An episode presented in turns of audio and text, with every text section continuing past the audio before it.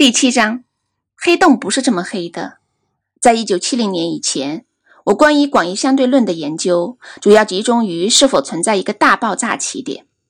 然而，同年十一月，我的女儿露西出生后不久的一个晚上，当我上床时，我开始思考黑洞的问题。我的残废使得这个过程相当慢，所以我有许多时间。那时候还不存在关于空间、时间的那一点是在黑洞之内还是在黑洞之外的准确定义。我已经和罗杰·彭罗斯讨论过将黑洞定义为不能逃逸到远处的事件集合的想法，这也就是现在被广泛接受的定义。它意味着黑洞边界。即事件世界是由刚好不能从黑洞逃逸而永远只在边缘上徘徊的光线在空间时间里的路径所组成的。这有点像从警察那儿逃开，但是仅仅只能比警察快一步，而不能彻底的逃落情景。我忽然意识到，这些光线的路径永远不可能互相靠近。如果它们靠近了，他们最终就必须互相撞上，这正如和另一个从对面逃离警察的人相遇，你们俩都会被抓住，或者在这种情形下落到黑洞中去。但是如果这些光线被黑洞所吞没，那他们就不可能在黑洞的边界上待过。所以在事件世界上的光线的路径必须永远是互相平行运动或互相敞开。另一种看到这一点的方法是事件世界以及黑洞边界，正像一个影子的边缘，一个即将临头的灾难的影子。如果你看到在远距离上的一个圆，譬如太阳投下的影子，就能明白边缘上的光线不会互相靠近。如果从事件世界以及黑洞边界来的光线永远不可能互相靠近。则事件世界的面积可以保持不变，或者随时间增大，但它永远不会减小，因为这意味着至少一些在边界上的光线必须互相靠近。事实上，只要物质或辐射落到黑洞中去，这面积就会增大；或者，如果两个黑洞碰撞并合并成一个单独的黑洞。这最后的黑洞的事件世界面积就会大于或等于原先黑洞的事件世界面积的总和。事件世界面积的非减性质给黑洞的可能行为加上了重要的限制。而如此的为我的发现所激动，以至于当夜没睡多少。第二天，我给罗杰·彭罗斯打电话，他同意我的结果。我想，事实上他已经知道了这个面积的性质。然而，他是用稍微不同的黑洞定义。他没有意识到，假定黑洞已终止于不随时间变化的状态。按照这两种定义，黑洞的边界以及其面积都应是一样的。人们非常容易从黑洞面积的不减行为联想起被叫做熵的物理量的行为。熵是测量一个系统的无序的程度。常识告诉我们。如果不进行外加干涉，事物总是倾向于增加它的无序度。例如，你只要停止保养房子，看会发生什么。人们可以从无序中创造出有序来。例如，你可以油漆房子，但是必须消耗精力或能量，因而减少了可得到的有序能量的数量。热力学第二定律是这个观念的一个准确描述。它陈述道。一个孤立系统的熵总是增加的，并且将两个系统连接在一起时，其合并系统的熵大于所有单独系统的总和。譬如，考虑一核气体分子的系统，分子可以认为是不断互相碰撞，并不断从盒子壁反弹回来的康乐球。气体的温度越高，分子运动的越快，这样它们撞击合壁越频繁、越厉害。而且它们作用到壁上的向外的压力越大。假定初始时所有分子被一隔板限制在盒子的左半部，如果接着将隔板除去，这些分子将散开并充满整个盒子。在以后的某一时刻，所有这些分子偶尔会都待在右半部或回到左半部。但占绝对优势的可能性是在左右两半分子的数目大致相同。这种状态比原先分子在左半部分的状态更加无序，所以人们说熵增加了。类似的，我们将一个充满氧分子的盒子和另一个充满氮分子的盒子连在一起时，并除去中间的壁，则氧分子和氮分子就开始混合。在后来的时刻。最可能的状态是，两个盒子都充满了相当均匀的氧分子和氮分子的混合物。这种状态比原先分开的两盒的初始状态更无序，即具有更大的熵。和其他科学定律，譬如牛顿引力定律相比，热力学定律的状况相当不同。例如，它只是在绝大多数的而非所有情形下成立。在以后某一时刻。所有我们第一个盒子中的气体分子在盒子的一半被发现的概率只有几万亿分之一，但它们可能发生。但是如果附近有一黑洞，看来存在一种非常容易的方法违反第二定律：只要将一些具有大量熵的物体，譬如一盒气体扔进黑洞里，黑洞外物体的总熵就会减少。当然，人们仍然可以说，包括黑洞里的熵的总熵没有降低。但是，由于没有办法看到黑洞里边，我们不能知道里面物体的熵为多少。如果黑洞具有某一特征，黑洞外的观察者因之可知道它的熵，并且只要携带熵的物体一落入黑洞，它就会增加，那将是很美妙的。紧接着，上述的黑洞面积定理的发现。即只要物体落入黑洞，它的事件世界面积就会增加。普林斯顿一位名叫雅克布·伯肯斯坦的研究生提出，事件世界的面积即是黑洞熵的亮度。由于携带熵的物质落到黑洞中去，它的事件世界的面积就会增加。这样，黑洞外物质的熵和事件世界面积的和就永远不会降低。看来，在大多数情况下，这个建议不违背热力学第二定律。然而，还有一个致命的瑕疵：如果一个黑洞具有熵，那它也应该有温度。但具有特定温度的物体必须以一定的速率发出辐射。从日常经验知道，只要将火钳在火上烧至红热，就能发出辐射。但在低温下，物体也发出辐射。通常情况下，只是因为其辐射相当小而没被注意到。为了不违反热力学第二定律，这辐射是必须的，所以黑洞必须发出辐射。但正是按照其定义，黑洞被认为是不发出任何东西的物体，所以看来不能认为黑洞的事件世界的面积是它的熵。一九七二年，我和布莱登、卡特以及美国同事詹姆。巴丁合写了一篇论文，在论文中，我们指出，虽然在熵和事件世界的面积之间存在许多相似点，但还存在着这个致命的困难。我必须承认，写此文章的部分动机是因为被伯肯斯坦所激怒。我觉得他滥用了我的事件世界面积增加的发现。然而，最后发现。虽然是在一种他肯定没有预料到的情形下，但他基本上还是正确的。一九七三年九月，我访问莫斯科时，和苏联两位最主要的专家雅科夫·杰尔多维奇和亚历山大·斯塔拉宾斯基讨论黑洞问题。他们说服我，按照量子力学不确定性原理，旋转黑洞应产生并辐射粒子。在物理学的基础上。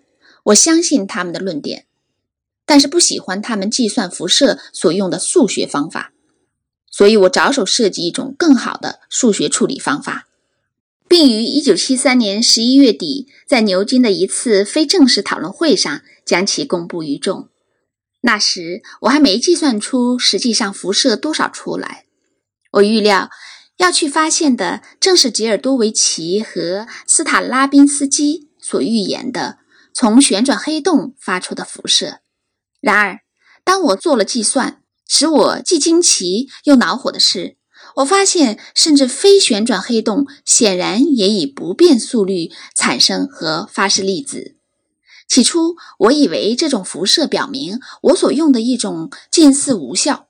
我担心，如果伯肯斯坦发现了这个情况，他就一定会用它去进一步支持他关于黑洞熵的思想。然而，我仍然不喜欢这种思想。然而，我越仔细推敲，越觉得这近似其实应该有效。但是，最后使我信服这辐射是真实的理由是。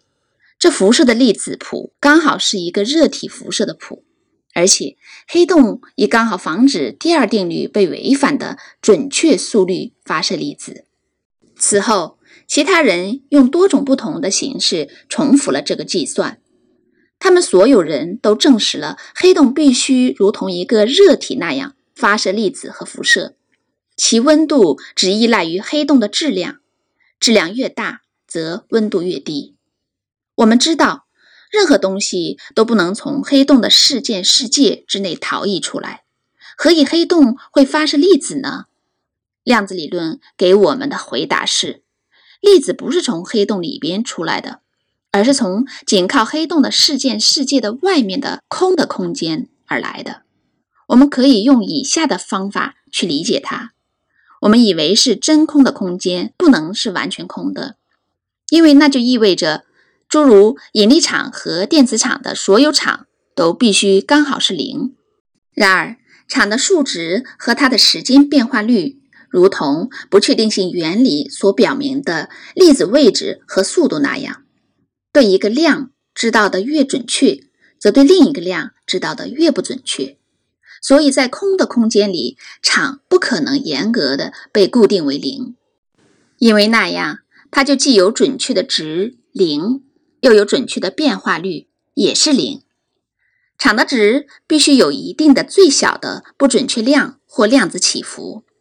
人们可以将这些起伏理解为光或引力的粒子对，它们在某一时刻同时出现，互相离开，然后又互相靠近，而且互相湮灭。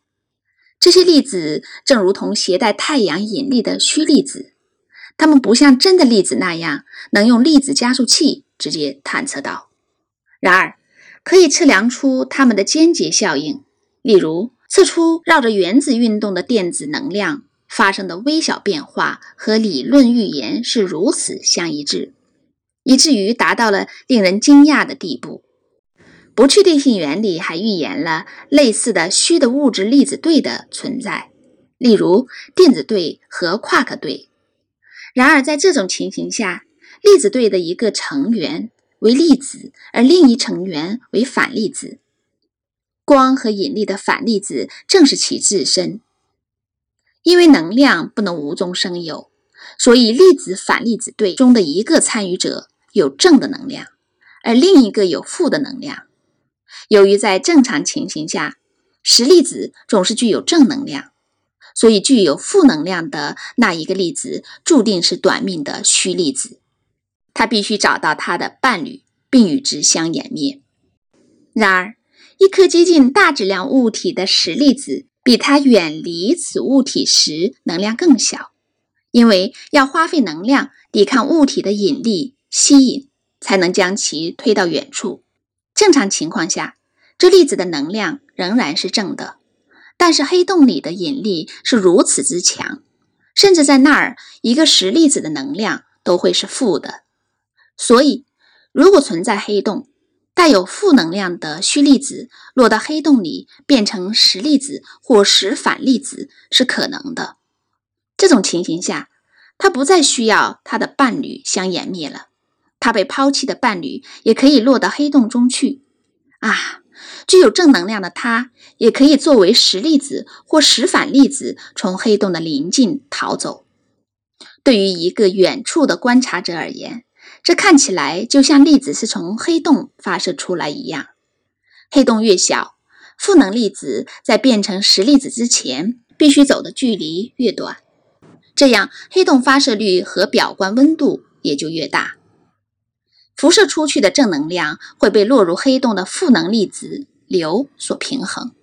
按照爱因斯坦方程，E 等于 mc 方，一是能量 m 是质量，c 为光速，能量和质量成正比，所以往黑洞去的负能量流减少它的质量。当黑洞损失质量时，它的事件世界面积越小，但是它发射出的辐射的熵过量的补偿了黑洞的熵的减少，所以第二定律从未被违反过。还有，黑洞的质量越小，则其温度越高，这样当黑洞损失质量时，它的温度和发射率增加，因而它的质量损失的更快。人们并不很清楚。当黑洞的质量最后变得极小时，会发生什么？但最合理的猜想是，它最终将会在一个巨大的、相当于几百万颗氢弹爆炸的发射爆炸中消失殆尽。一个具有几倍太阳质量的黑洞，只具有一千万分之一度的绝对温度，这比充满宇宙的微波辐射的温度大约二点七 K 要低得多。所以。这种黑洞的辐射比它吸收的还要少。如果宇宙注定继续永远膨胀下去，微波辐射的温度就会最终减少到比这黑洞的温度还低，它就开始损失质量。但是即使那时候它的温度是如此之低，以至于要用一百亿亿亿亿亿亿亿亿年。一后面跟六十六个零，才全部蒸发完。这比宇宙的年龄长得多了。宇宙的年龄大约只有一百到两百亿年，一或二后面跟十个零。另一方面，正如第六章提及的，在宇宙的极早期阶段，存在由于物规则引起的塌缩而形成的质量极小的太初黑洞。这样的小黑洞。会有高得多的温度，并以大得多的速率发生辐射。具有十亿吨初始质量的太初黑洞的寿命大体和宇宙的年龄相同。初始质量比这小的太初黑洞应该已蒸发完毕，但那些比这稍大的黑洞仍在辐射出 X 射线以及伽马射线。这些 X 射线和伽马射线像是光波。只是波长短得多，这样的黑洞几乎不配这“黑”的绰号。它们实际上是白热的，正以大约一万兆瓦的功率发射能量。只要我们能够驾驭黑洞的功率，一个这样的黑洞可以开动十个大型的发电站。然而，这是非常困难的。这黑洞的质量和一座山差不多，却被压缩成万亿之一英寸。以及比一个原子核的尺度还小。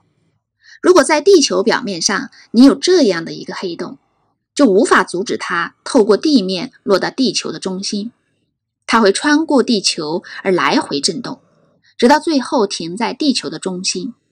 所以，仅有的放置黑洞并利用之发出能量的地方是绕着地球转动的轨道，而仅有的将其放到这轨道上的办法是。用在它之前的一个大质量的吸引力去拖它，和在驴子前面放一根胡萝卜相当。至少在最近的将来，这个设想并不现实。但是，即使我们不能驾驭这些太初黑洞的辐射，我们观测到它们的机遇又如何呢？我们可以去寻找在太初黑洞寿命的大部分时间里发出的伽马射线辐射。虽然它们在很远以外的地方，从大部分黑洞来的辐射非常弱，但是从所有它们来的总的辐射是可以检测得到的。我们确实观察到了这样的一个伽马射线背景。图七点五表示观察到的强度随频率的变化。然而，这个背景可以是，也可能是除了太初黑洞之外的过程产生的。图七点五中点线指出，如果在每立方光年平均有三百个太初黑洞，它们所发射的伽马射线的强度应如何的随频率而变化？所以可以说，伽马射线背景的观测并没给太初黑洞提供任何正的证据，但它们确实告诉我们，在宇宙中，每立方光年不可能平均有三百个以上的太初黑洞。这个极限表明，太初黑洞最多只能构成宇宙中百万分之一的物质。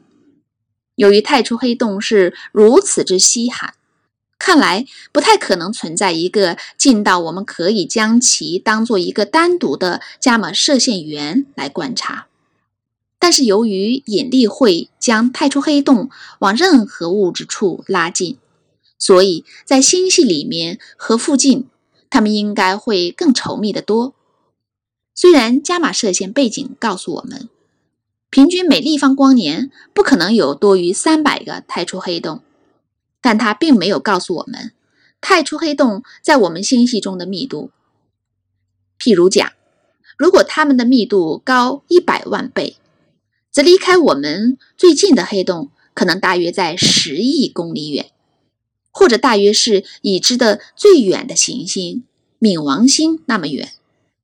在这个距离上去探测黑洞恒定的辐射，即使其功率为一万兆瓦，仍是非常困难的。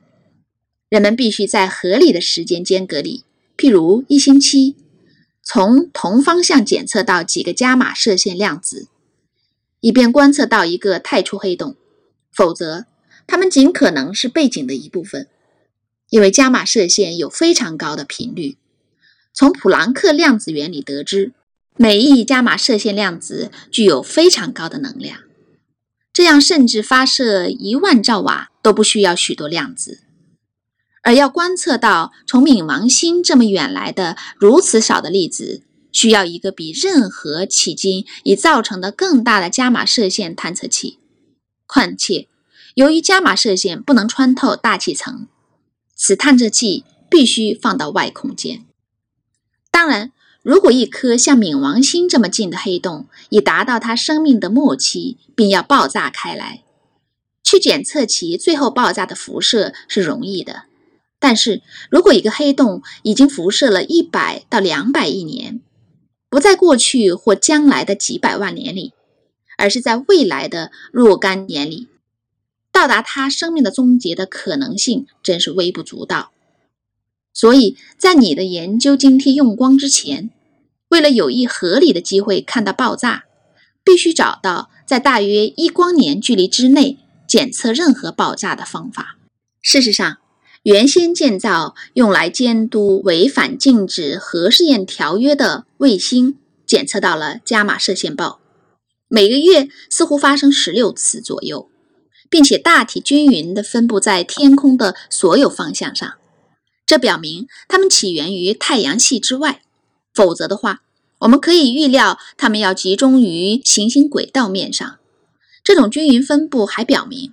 这些伽马射线源要么处于银河系中离我们相当近的地方，要么在它的外围的宇宙学距离之外，否则它们还会集中于星系的平面之上。在后者的情形下，产生伽马射线暴所需的能量实在太大，微小的黑洞根本提供不起。但是如果这些源以星系的尺度衡量和我们邻近，那就可能是正在爆发的黑洞。我非常希望这种情形成真，但是我必须承认，还可以用其他方式来解释伽马射线暴，例如中子星的碰撞。未来几年的观测，尤其是像 LIGO 这样的引力波探测器，应该能使我们发现伽马射线暴的起源。即使对太初黑洞的探索证明是否定的。并且看来可能会是这样，仍然给了我们关于极早期宇宙的重要信息。如果早期宇宙曾经是紊乱或无规的，或者物质的压力很低，可以预料到会产生比我们对伽马射线背景所做的观测所设下的极限更多的太初黑洞。只有当早期宇宙是非常光滑和均匀的，并有很高的压力。人们才能解释为何没有观测到太初黑洞。黑洞辐射的思想是第一个这样的例子。它以基本的方式依赖于本世纪两个伟大理论，即广义相对论和量子力学所做的预言。因为它推翻了已有的观点，所以一开始就引起了许多反对。黑洞是怎么会辐射东西出来？当我在牛津附近的卢瑟福阿普顿实验室的一次会议上，第一次宣布我的计算结果时，受到了普遍质疑。我讲演结束后，会议主席伦敦国王学院的约翰·泰勒宣布这一切都是毫无意义的。他甚至为此还写了一篇论文。然而，最终包括约翰·泰勒在内的大部分人都得出结论。如果我们关于广义相对论和量子力学的其他观念是正确的，黑洞必须像热体那样辐射。这样，即使我们还不能找到一个太初黑洞，大家相当普遍的同意，如果找到的话，它必须正在发射出大量的伽马射线和 X 射线。黑洞辐射的存在看来意味着引力塌缩不像我们曾经认为的那样。是最终的不可逆转的。如果一个宇航员落到黑洞中去，黑洞的质量将增加，但是最终这额外的质量的等效能量会以辐射的形式回到宇宙中去。这样，此航天员在某种意义上被再循环了。然而，这是一种非常可怜的不朽。当他在黑洞里被撕开时，他的任何个人的时间的概念。几乎肯定都达到了终点，甚至最终从黑洞辐射出来的粒子的种类，一般都和构成这航天员的不同。这航天员所遗留下来的仅有特征是它的质量或能量。当黑洞的质量大于几分之一克时，我用于推导黑洞辐射的近似应是很有效的。但是，当黑洞在它的生命晚期，质量变成非常小时，这近似就失效了。最可能的结果看来是，它至少从宇宙的我们这一区域消失了，带走了航天员和可能在它里面的任何起点。如果其中确实有一个起点的话，这是量子力学能够去掉广义相对论预言的起点的第一个迹象。然而。我和其他人在1974年所用的方法不能回答诸如量子引力论中是否会发生奇性的问题，所以从1975年以来，根据理查德·费伊曼对于历史求和的思想，我开始发展一种更强有力的量子引力论方法。这种方法对宇宙的开端和终结，以及其中的诸如航天员之类的存在物。给出了答案，这些将在下两章中叙述。我们将看到，虽然不确定性原理对于我们所有的预言的准确性都加上了限制，同时它却可以排除掉发生在空间、时间起点处的基本的不可预言性。